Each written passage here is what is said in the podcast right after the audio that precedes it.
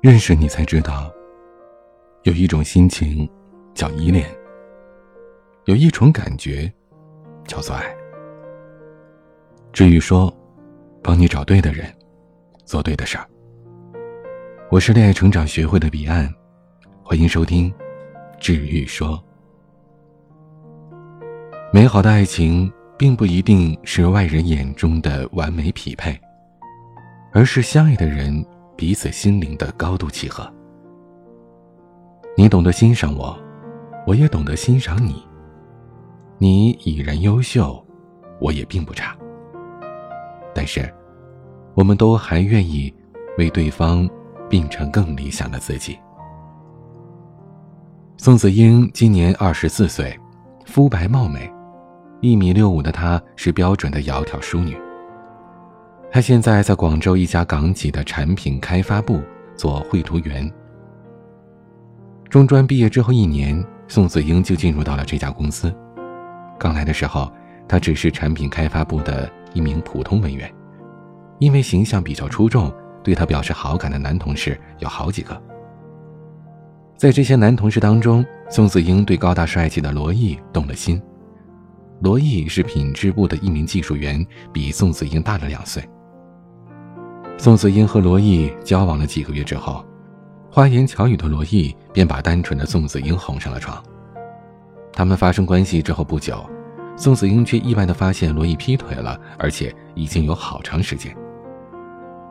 得知罗毅竟然是一个脚踏两只船的花花公子，宋子英愤怒地和他分了手。这段恋情草率的开始，最终也草率的结束了。宋子英为自己的遇人不淑消沉了好长一段时间。好在，罗毅之后辞职离开了公司。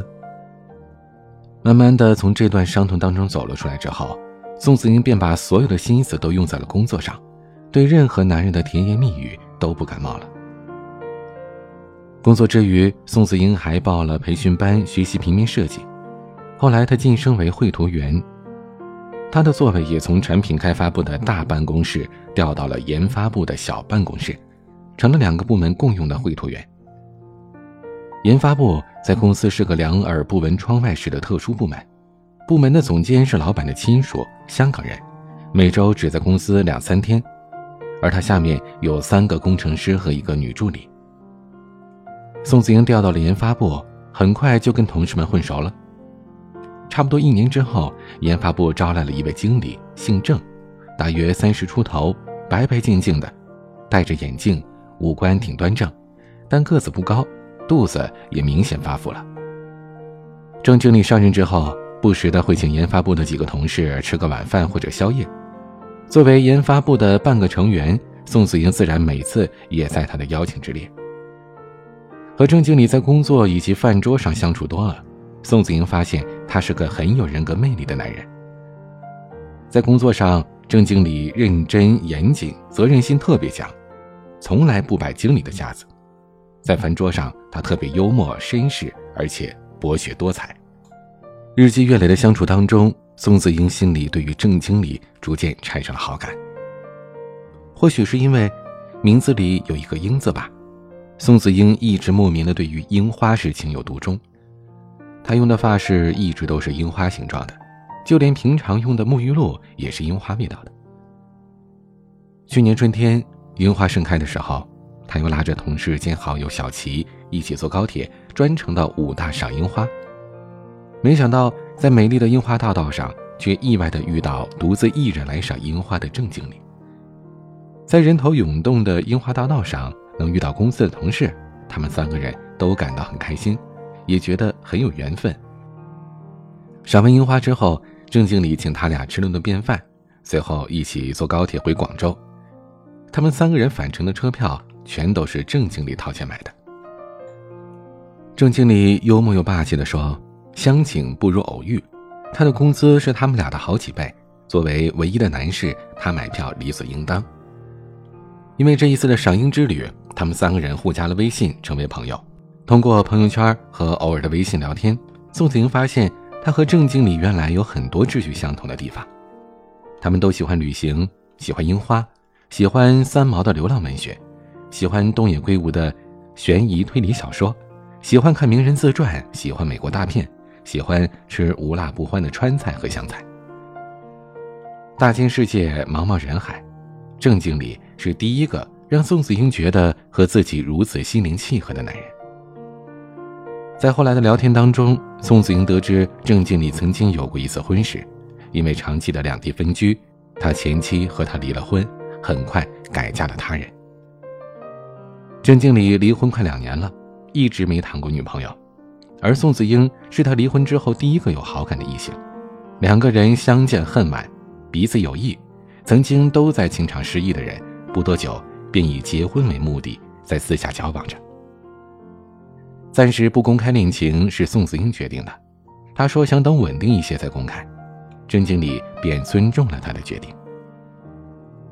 宋子英和郑经理在偷偷的谈恋爱，但很快。还是被和他们偶尔一起吃饭的小齐看出来了。在小齐的一再询问下，宋子英羞涩且愉悦地向他承认了。可谁知小齐听完，非但没有替他开心，反而显得有些失落，还用玩笑的语气说：“宋子英真厉害，郑经理这个钻石王老五竟然这么快就被他吹到手了。”不过宋子英当时的心情就像是跌进了蜜糖罐一样甜，并没有留意小齐的表情。和他话里的酸味，他依旧和郑经理甜蜜的交往着，只是小琪对他似乎没有以前亲热了，而且对他说话也显得有些阴阳怪气的。但是，一直沉浸在热恋当中的宋子英也没多想。当宋子英和郑经理的恋情被同事们逐渐的知道之后，小琪告诉他，公司里有不少女同事在背后议论他。宋子英震惊的问：“都议论什么呀？”小琪支支吾吾的跟他说：“说什么呢都有，但是都不怎么好听。”听小琪这么说，宋子英心里一沉，觉得胸口特别的压抑。小琪和宋子英说：“公司里有不少人说他年纪轻轻的，却找了一个离婚的中年男人，简直太不般配了。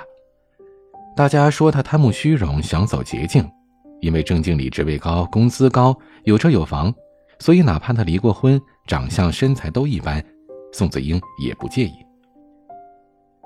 他听着小七的转述，第一次切身的体会到涂抹心思可以淹死人是什么滋味。第一次，他对自己和郑经理的这份恋情有了迷茫。但是，毫不知情的郑经理一如既往的对他大度体贴，而且在规划着他们的未来。一边是好友时不时的告诉他外人对他的人品和这份恋情的低劣评价。一边是男友给她的温柔笃定，独自承受着这种对立处境的松子英是变得越来越压抑。他找我咨询时难过的说：“真的没想到，一直在公司努力工作、待人随和的自己，在同事们眼里，甚至在好友的心里，竟然是一个庸俗虚荣的女人。她的恋情就这么不被大家看好，是继续勇敢的和郑经理走下去，还是放弃呢？”宋子英说：“她真的有点不确定了。如果继续，人言可畏，她会越来越压抑；可放弃，她又非常不舍得。”听完了他的叙述，我了解造成他心里压抑以及这份恋情产生迷茫的原因呢，其实就是一点：太在意别人的评价了。奥地利著名心理学家阿弗雷德·阿德勒说过，在人际关系上，别人如何评价你？那是别人的课题，你根本无法左右。对于无法左右的事儿，我们要么选择接纳，要么选择忽视。如果选择在意，那么毫无疑问是在给自己增添烦恼和郁闷。在爱情里，太在意别人的评价，很容易患得患失，很容易在别人的评价里变得是越来越自卑、懦弱、丧失主见，从而迷失了爱情的方向。阿德勒还说过，人生是不断与理想的自己进行比较，而不是活在他人的评价里。只有勇于做自己，勇于追求自己想要的爱情，才能获得真正的幸福。我建议宋子英在工作和恋爱之余，多把精力放在给自己增值上，提升个人的能力，来转移对于别人评价的过于在意。而且，既然郑经理称得上是算是王老五。那么，作为他的女朋友，只有让自己变得越来越优秀，和他越来越势均力敌，他们的爱情才会更加的稳固。我告诉宋子英，如果实在做不到完全不在意别人的评价，那么也可以换个角度去想，可能这些说你不好的人不过是嫉妒你罢了，而你能被他们嫉妒，也说明一点，你比他们优秀，有让他们嫉妒的资本，你应该感到自信才对。只要从不同的角度看待否定自己和他人的话语，世界就会骤然改变。所谓“一念天堂，一念地狱”，便是这个道理。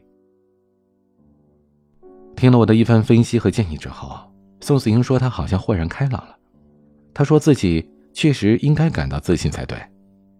她年轻漂亮，有上进心，只不过遇人不淑过一次。”不代表自己就不配拥有优秀的恋人呢。没过多久，他报了一个英语培训班，还插班报了一个已经开了课的成人高考辅导班，每周六的晚上，两边的课轮流上。他打算修一个商务英语的专业，再读个专升本。他自信满满的说，要在学历上和郑经理势均力敌。自从上了辅导班，他变得很充实，很忙碌。只有周末才有时间谈恋爱约会，好在郑经理特别支持他继续深造，有时还帮他解决一些问题。自从上了辅导班，宋子英也很少和小琪聚在一起了。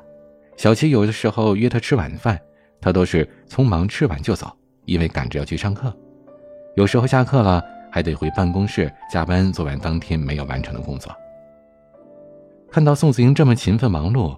小琪既没什么机会，也不好意思再和他说一些别人关于他的八卦言论。而看到这么上进的宋子英，郑经理也开始每周去健身。他幽默地说：“要努力的减掉肚腩，让自己的内在和外在都尽可能配得上他可爱的女朋友。”美国著名心理学家威廉·詹姆斯说：“改变你的想法，就能改变你的生活。”挣脱在意外人评价的心理束缚。完成一场内心较量的宋子英，她如愿的考上了心仪的继续教育学院。与此同时，她也收获了一枚樱花形状的订婚钻戒和一条樱花吊坠的项链，成了郑经理的未婚妻。求婚成功的那个夜晚，宋子英逗趣的对郑经理说：“樱花是我们的红娘，今晚我要在你身上做春天对樱花做的事儿。”郑经理还没反应过来。浑身散发着淡淡樱花味道的宋子英，柔软的嘴唇已经吻了上来。这晚的夜色如樱花盛开般浪漫、美好。每个人的心里都有属于自己的爱情观，有人重视外形的匹配，有人重视能力的相当，有人重视心灵的契合。无论你是更在乎哪一种，只要遇上了那个你认为对的人，那便洒脱的。跟着自己的心，勇敢的爱一场。只有遵从自己内心的意愿，才能活出理想的自己。美好的爱情总是令人向往的，但一路走来也难免会有磕磕绊绊，因为我们的爱情道路上总会有着迟疑、迷茫的时候，有受伤委屈的时候，有不知所措的时候。亲爱的朋友，可以添加我的助理咨询师微信。拼音恋爱成长零零一，把你的故事和烦恼讲给我听，让我来帮你翻越过所有的障碍，找到爱情中最好的状态。愿每一位心中有爱的姑娘们，都能用心爱，勇敢爱，收获美好的爱情。我是您的恋爱成长咨询师彼岸，晚安。